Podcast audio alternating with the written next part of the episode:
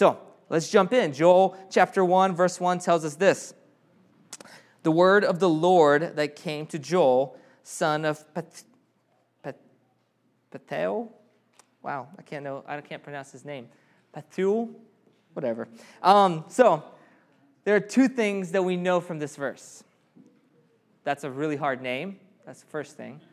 And that Joel wrote this book. I'm kind of serious about that. That's all we know from this. No one actually knows who Joel is or what his story background. We know his dad's name, who had a cool name, hard name to pronounce. Um, besides that, this book doesn't give us much information about the author, or it doesn't give us any information about when it was written. Uh, the content suggests an invasion is coming, and there, therefore, many scholars place this book before either the invasion of Assyria or Babylon. But invasions happen all the time, and it could also suggest invasions of another big empire like the Roman Empire eventually, or, or another invasion that affected Jerusalem. This book does, men- does not mention any kings, it does not mention any prophets besides Joel. Um, but it does mention Jerusalem and the temple. And so uh, another thing is, plus, Joel is very familiar with other minor prophet writers. He quotes from Amos and Isaiah and Zephaniah, among other minor prophets or other prophets. And that leads us to about the last thing about Joel that we know. And he doesn't, in the book, he doesn't accuse Israel of any specific sin he does call them to repentance and says that judgment or the day of the Lord is coming, but he doesn't go into any detail about their sin. It's almost like he's assuming that you, as a reader, have been reading other minor prophets and you already know how the people have rebelled against God. That's kind of an assumption there, but, but that's one of the reasons why we're placing this book towards the end of our series, placing it during the time of Ezra and Nehemiah. So that's the context. Now let's look at the book's message. In the first two chapters, the theme of the day of the Lord is back. In the first chapter, Joel explores the day of the Lord in the past. And then chapter two, he moves forward towards future events. So, chapter one starts off with Joel telling his readers that this message that he's about to share should be passed down from one generation to another. So, what message should be passed down from one generation to another? Well, he says, starts off and he says, Remember how God saved you from Egypt. The verse four, he's describing an event that, that took place in the past, uh, a catastrophic plague of locusts. He's probably referring to to the Exodus story. In verse 4, he says this um, What the cutting locusts left, the swarming locusts have eaten. What the swarming locusts left, the hopping locusts have eaten. And what the hopping locusts left, the destroying locust has eaten. So, locust is basically like a heavy armed grasshopper. It's like a grasshopper who went to CrossFit and worked out. So, this should be a picture of him on the screen. So, he's he has an arm. I mean, he's just a buff grasshopper. And uh, they're about three inches long. And uh, the modern world actually hasn't seen a locust plague in a while, but in, ni- in 1870, the plains near the Rocky Mountains experienced this plague. And so if you go to the next slide, is there another one that's black and white? There it is. So that's actually a picture from uh, 1870 and then you can go back to the other picture just to kind of get a little more. So that's a that's locust in action, I guess. Right? Like crazy. Um, and so, uh, so a little over a hundred years ago, locusts descended by trillions on the Great Plains, and, and they even made it all the way down to Texas. So this is how they work. They, this is how they work. They dig holes in the soil about four inch deep and uh, four and a half inch wide. And they deposit more than 100 eggs into each hole. So scientists have observed that 70,000 eggs can be concentrated in a single yard of soil, and they would dig holes for miles. So that means within weeks, uh, these young locusts would hatch and would look like a large army of ants because their wings take time to grow. So these ants, they would just hop and cover over six, 600 feet a day, and they would devour anything that came in their way. And when their wings grew, they would be able to hop higher and devour anything that grew on the trees. They, they even ate the bark off the trees, leaving behind wasteland that looked like nuclear holocaust. And you're starting to get a picture here that Joel is painting for us. They experienced this before, so they know this. Uh, for us, we need to understand it a little bit, right? The picture that Joel is describing is just awful. It's awful. And for the rest of chapter one, he's showing how awful it is with, with, where when there is a plague like this. And he, next verse, kind of humorously says, Awake, you drunkards, and weep and wail, all you drinkers of wine, because of the sweet wine, for it cut off from your mouth. So, so he's basically saying, like, sorry, wine drinkers, the locust ate all your grapes. He's kind of being funny here, but then he, he, he's, he, even though he's being funny, he's showing the destruction that is taking place. And, and up to this point, people are tracking with Joel. Up to this point, we, we remember the Exodus, right? We remember the Exodus. We maybe we remember that when God brought disaster on our enemies. And yeah, let's laugh about the wine drinkers, those Egyptians. But then verse 6, he turns it on God's people. And he says, For a nation has come up against my land, powerful and beyond number. And, now nobody is laughing.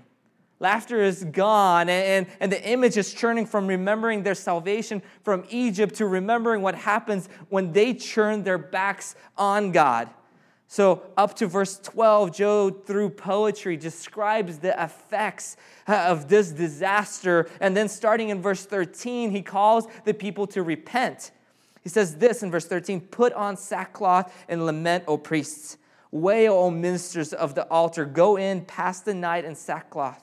O minister of my God, because grain offering and drink offering are withheld from the house of your God. And so he's, he's calling them to repentance. Now, chapter 2 follows a similar flow to chapter 1. The theme of the day of the Lord continues. But this time around, it's not dealing with the past, but it's moving to a future. The, first three verses of chapter 2 make us think that there's another episode of locusts that will come. He says, a day of darkness and gloom, a day of clouds and thick darkness. Like we're thinking millions of locusts are about to come. That sounds like it, right? But by verse 4, the locusts become an army. He says, Their appearance is like an appearance of horses, and like war horses they run, as with the rumbling of ch- chariots, they leap on the tops of the mountains like a crackling of flame of fire, devouring the stumble like a powerful army drawn up for battle. So Joel is describing soldiers who are marching and destroying anything in their path, just like locusts do. And we don't really know which army he's talking about. It could have been Assyria or Babylon or Persia or any army, in fact. It could be any army that would bring destruction. Joel doesn't care to name the army for us. But these armies are God's, and he's bringing judgment on the day of the Lord. And he concludes this section in verse 11 by saying, Who can endure it? Right? It's, it's pretty gloomy description of things to come and who can endure it. And the answer is obvious no one can endure this. No one can endure this. And as we read these two chapters, we still don't know why the day of the Lord is coming. Uh, like in this text, in this book alone, uh, why is the destruction? We don't really know why because he doesn't mention any sins up to this point. We can assume Joel knows that we are reading other minor prophets, like I said in the introduction, and he doesn't need to spell out the crimes for us. We can assume that it's the way the Israelites took advantage of the poor. We can assume it's the way they brought false gods into their temples. Eh, we can assume that it's how, how, how they only cared about satisfying their, their own desires. But because he doesn't name the sin, we can also assume that it's any sin and all sin. So if we zoom out, it's anytime we distrust God's goodness and distrust God's character and instead trust ourselves to define what is good and evil. that usually leads to sin. That's what led the fir- to the first sin. Adam and Eve distrusted God's goodness and his character, and that led to sin. And if we zoom in into our own lives, we notice the same thing happening to us. We repeat their mistakes, Adam and Eve's, over and over and over. We distrust God's goodness and God's character often. And instead, we try to define what is good and evil for ourselves. And Paul says it like this in Romans 5 Therefore, just as sin came into the world through one man, and death through sin, so death spread to all men because all sin. So, in other words, sin is a problem that all of us have in us. Even though Joe is not describing a specific sin here, he's describing the consequences of sin. And we can apply that to any and all sin that we may be struggling and wrestling with. Because sin is in all of us, and sin is uh, all the same to the same degree. And here's the reality here's the reality we are no better than the Israelites. We're no better than, than the Israelites. But here's another reality that's, that's right there. The more we rest in the gospel, the more we learn who God is and how holy He is, the more we realize our sin and our sinfulness, the older we get, the more mature we get, the more our eyes are open to how broken and sinful we are. Because if we don't think we are sinful, then we won't feel our need for Jesus. Do you see that? Because if we don't think we're sinful, like if the starting point is that, like, I think I'm okay, then you don't need Jesus. But if the starting point for you go, man, I am a broken, sinful person, just like the Israelites, whatever that sin is that I'm struggling with, then, then it makes you realize your need for Jesus. Because if we don't need Jesus, then we will believe that we are enough on our own. And we'll keep then defining what, what we think is good and evil. And when we see the cracks and the broken places, we'll either just ignore them or try to tape over them. Right? You can look at that in your life and see where that is. And God doesn't want that for us. God doesn't want that for us. In His grace, He wants us to realize how sinful we are and how He, Jesus, took that sin on the cross. But, but I'm getting ahead of myself. So Joel simply at this point just points us to repentance. He, he doesn't, Joel doesn't talk about the cross. He just simply points us to repentance. He's, he's saying the day of the Lord is coming and it's going to be rough unless you change.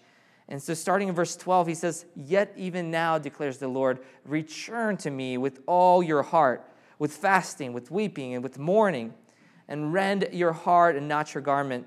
Return to the Lord your God, for he is gracious and merciful, slow to anger, and abounding in steadfast love, and he relents over disaster. So, first, how? How do we repent? He says, Return to me, uh, re- repent with all your heart, with fasting, with weeping, with mourning, and rend your heart, not your garment.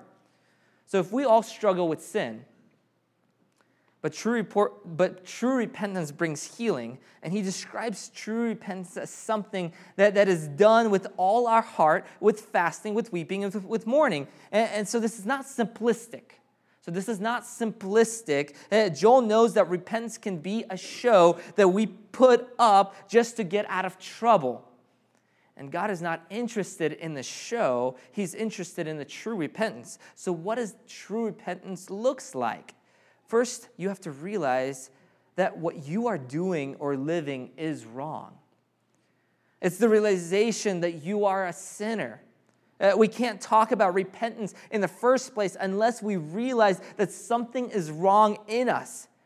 And here's the catch we in ourselves will never think that something is so wrong with us that we can't fix. God has to reveal that to us. And that's the way salvation works. That's the way, uh, that's what maturity looks like. God revealing himself to us, and we realize that we're nothing in ourselves. This is just like the vision from last week uh, when Joshua is standing before God and his robe is filthy. And God took away his iniquity and God made him clean. So, so whether it's a conversation about salvation in the first place or whether God has saved you but you struggle with sin, uh, the, the first place, the starting place is realizing that we are filthy rags standing before a holy God and that never changes. So we admit to the actual state that we are in. But true repentance doesn't stop with admitting the real condition of our hearts. At the same breath, we fall at the feet of Jesus and we ask Him for repentance. So we acknowledge that we're wrong, and then as soon as we realize that we're wrong, we fall on our knees and cry out to God, "Save me." 2 Timothy 2:25 says, "God may perhaps grant them repentance leading to knowledge of the truth." So God can change a heart, a hard heart into a repentant one. God can do that. So we don't just admit that we are wrong, we run to God and, and, ask Him to grant us repentance. And listen, if you go online, we all go online and we try to Google things, right? So if you go online, you Google the steps of repentance, you'll find five, eight, 12 step methods of repentance. But for a true heart change, for our hearts to truly change, all we need to is to realize that we are broken and to fall on our knees and cry out to God. The rest will follow. The rest of the steps will happen if that is truly happening in us. If you truly realize that you are a broken sinner who is living in the wrong, and, and you fall on your knees and you cry out to God, the rest will follow. And here's the beauty of what Joel does here he goes on to explain the motivation for repentance.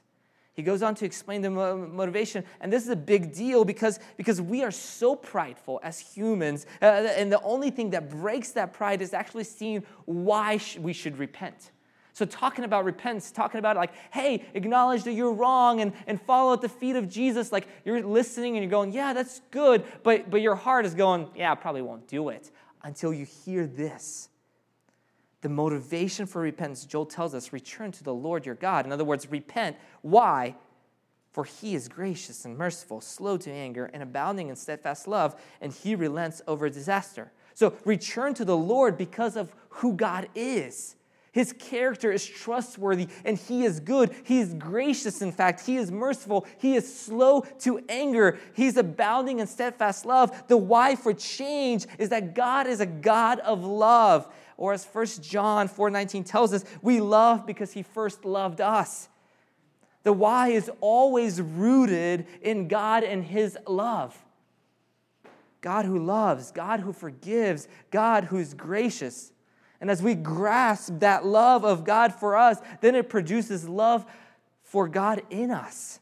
In other words, you can try to repent all day long by yourself, but that's just another version of living by your own rules.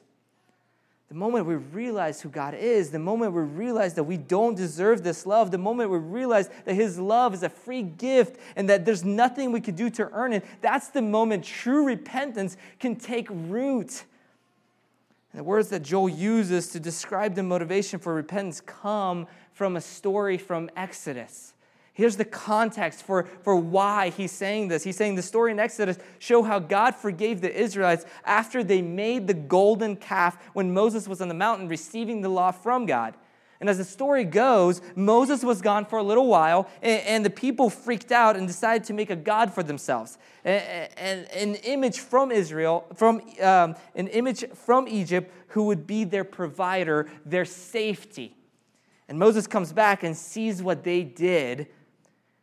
They replaced the true God with a golden calf Yet, as the story goes, God's love is more powerful than their sin. And that's when God describes himself as God who's slow to anger, God who's gracious and merciful, God who's abounding in steadfast love. And we have seen this in other minor prophets too, right? We saw it in Jonah. When people repented, God spared them because that's his character. So, true repentance, according to Joel, is having a broken heart that knows the character of the one we offended in the first place. It's understanding that we have offended a holy God. It's understanding that we are wrong and that we are dressed in filth. And it's asking God to grant us true repentance. And lastly, letting the why of repentance soak into our heart. It's trusting God's character, it's trusting God's goodness for us. But here's what happens often when we attempt repentance. Here's what happens when we attempt repentance we view our sin as a failure of performance rather than a failure of intimacy, right? And, and, because we view it that way, we want to do better. So we, when we sin, we're like, we kind of feel like, oh, I want to do better. And, and when we don't do better, we get upset with ourselves that we should have done better, as if that's possible. And we think we can be good enough through our own effort. When we do that, we're trying to change our fruit without looking at the roots. Our definition of what's good and what's evil hasn't changed, it's still ours, not God's. And as long as we're living that way, we, as Samuel tells David in 2 Samuel 12 9, despise the word of the Lord, or as an NIV translates, despise the living God. The one, uh, uh, it's, it's describing the who we have offended. And one of the most sincere moments of repentance in the Bible, that if anybody talks about repentance often, they go to Psalm 51. David wrote Psalm 51, and he says this Against you, you only have I sinned David knew that his sin wasn't lack of moral performance, it was an, an, a rejection of God. True repentance isn't changing your actions or your performance, it's churning of heart back to God. So that's why in Joel, God calls his people to repent by saying, Return to me with your, your whole heart we realize we're broken, that we can't fix ourselves, that's our roots are rotten, and we run to God and ask Him to change us. And in His love, He moves our hearts to change. Then in verse 18 of Joel chapter 2, Joel says this Then the Lord became jealous for His land and had pity on His people. So, so giving the way this verse starts and the way the, the book book up to this has gone, this is a surprising twist right? You expect that God, whose people have rejected him in favor of their own way, you expect the whole that he would respond with judgment and justice. The locusts are coming, uh, the armies are coming, God. But here goes, but God has pity on his people. That's surprising. That's very surprising in this context. Instead of judgment and justice, he gives us grace and mercy. And then the book goes on to show what it means to live in this grace and mercy, or what does it look to live in this repentant life? It's almost as if the Garden of Eden is coming back to life, and we get a glimpse of what heaven will be like.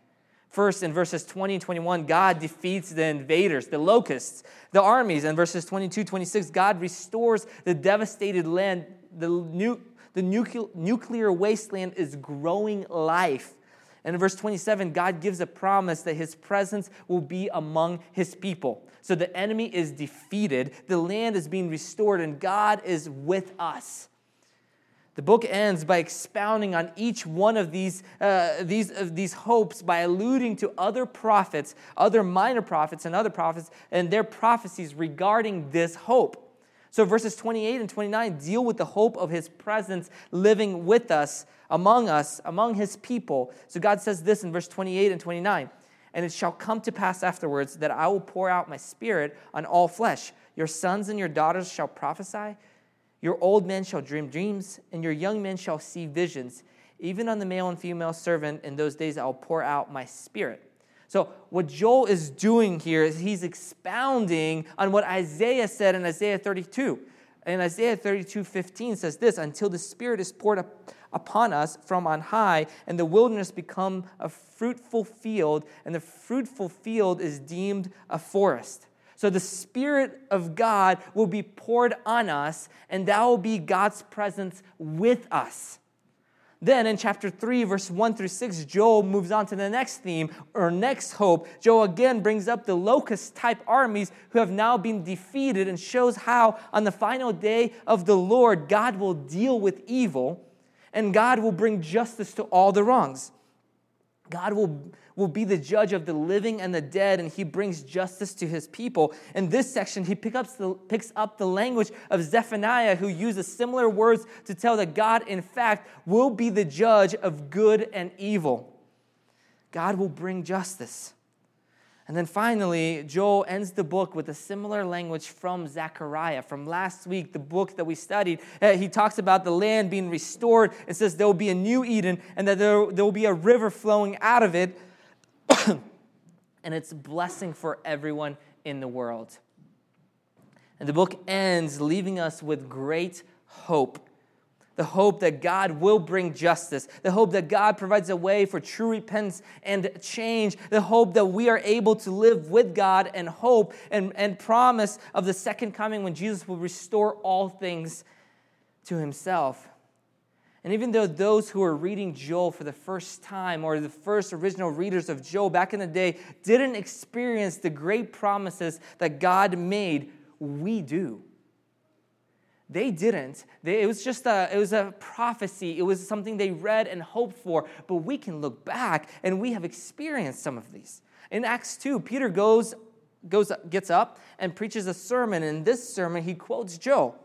He says, Listen, Joel's prophecy prophesied a day when God will be with us forever. And that moment that his spirit will take a dwelling place in our hearts, this moment is now. Peter says, Those who call upon the name of the Lord will receive the Spirit. In other words, Acts 2, the day of Pentecost, is all about the arrival of God who's now with us forever. Right? So his prophecy is, is, is being fulfilled. Jesus comes at Advent as Emmanuel, God with us, and because he came and died for us, now the Spirit descends on us and lives with us forever. And that happens when we realize that we are sinners, when we realize that we're not enough, but Jesus is enough for us. The Spirit coming upon us marks the end of do it yourself era, and it marks the beginning of the age of grace. Because Jesus cried out on the cross, It is finished. And I love the contrast between Acts 1 and 2. Acts 1, Jesus' friends are hiding in the upper room after Jesus has left them and ascended to heaven. In Acts 2, the Spirit comes upon them, and now Peter is preaching a sermon to hundreds of people. Right? Like that, that's a contrast. That's different. Something must have happened in their heart, in his heart. And after the sermon, they say, as Peter preached the sermon, the people say, What shall we do? And he says, Repent and be baptized repent and be baptized. It's like almost a full circle coming back to Joel again, right? Repent and be baptized. So maybe that's you today. Maybe that's you today. You are hearing the prophet Joel talking about God being with us, and you realize that you have been living your own way. God is saying to you, I forgive you, I love you, I can change you, I will be with you forever. Repent and be baptized. Maybe you're in here but habitually struggle with sin. God is saying to you, I forgive you, I love you, I can change you, I will be with you forever. Repent and believe in the work of the cross. You see, Peter shows us that, that Joel's prophecy became a reality, our reality, when we believe in Jesus and repent from our sinful ways. the Spirit comes then He's the one helping us change. He's the one convicting us of sin. He's the one reminding us of the finished work of the cross. He's the one that's changing us, maturing us, and not leaving us stuck in our own way. And that is amazing reality that we get to live in. But this reality is not without suffering and hardship. This reality uh, that I'm talking about, the Spirit living in you, does not exclude hardship and suffering. David Lose says that the promise of the Pentecost is not that we will suffer no more difficulties or hardship, nor that God will remove us from challenges, but rather that in the Holy Spirit, God comes to be with us and for us to use all that we have and are for the sake of those around us. So it's the eternal promise of hope. And through Joel, we know that God is not done. We know that God is not done. Uh, we know that Jesus will come back again. Like we don't just say that just to be cute or funny or, or, or you know that like this is reality. We know that Jesus will come back again and he will right all the wrongs. In Revelation, we read this describing the image of Jesus coming back again. And I heard a loud voice from the throne saying, Behold, the dwelling place of God is with men. He will dwell with them, and they will be his people, and God himself will be with them as their God. Isn't that incredible? then he will wipe away every tear from their eyes, and death shall be no more. Neither shall there be mourning, nor crying, nor pain anymore, for the former things have passed away. So, Joel, in his book, also promised a future when Jesus will restore all things, very similar to what we just read in Revelation. Right? So we have the Holy Spirit with us now, and that's a beautiful thing. He's the one who's convicting us, working on us, maturing us, helping us, but we still can hope for the future that Joel described and other passages of Scripture. Because God will bring a better Eden. He will create a place where all things will be made new. And this is the promise we hope in while we remain here. Jesus will come back. Jesus will restore all things to himself. And until then, his spirit lives with us, and we will never be on our own. And, and so, wherever you are today, whatever you needed to hear today, return to him. That's the starting point. Let's pray.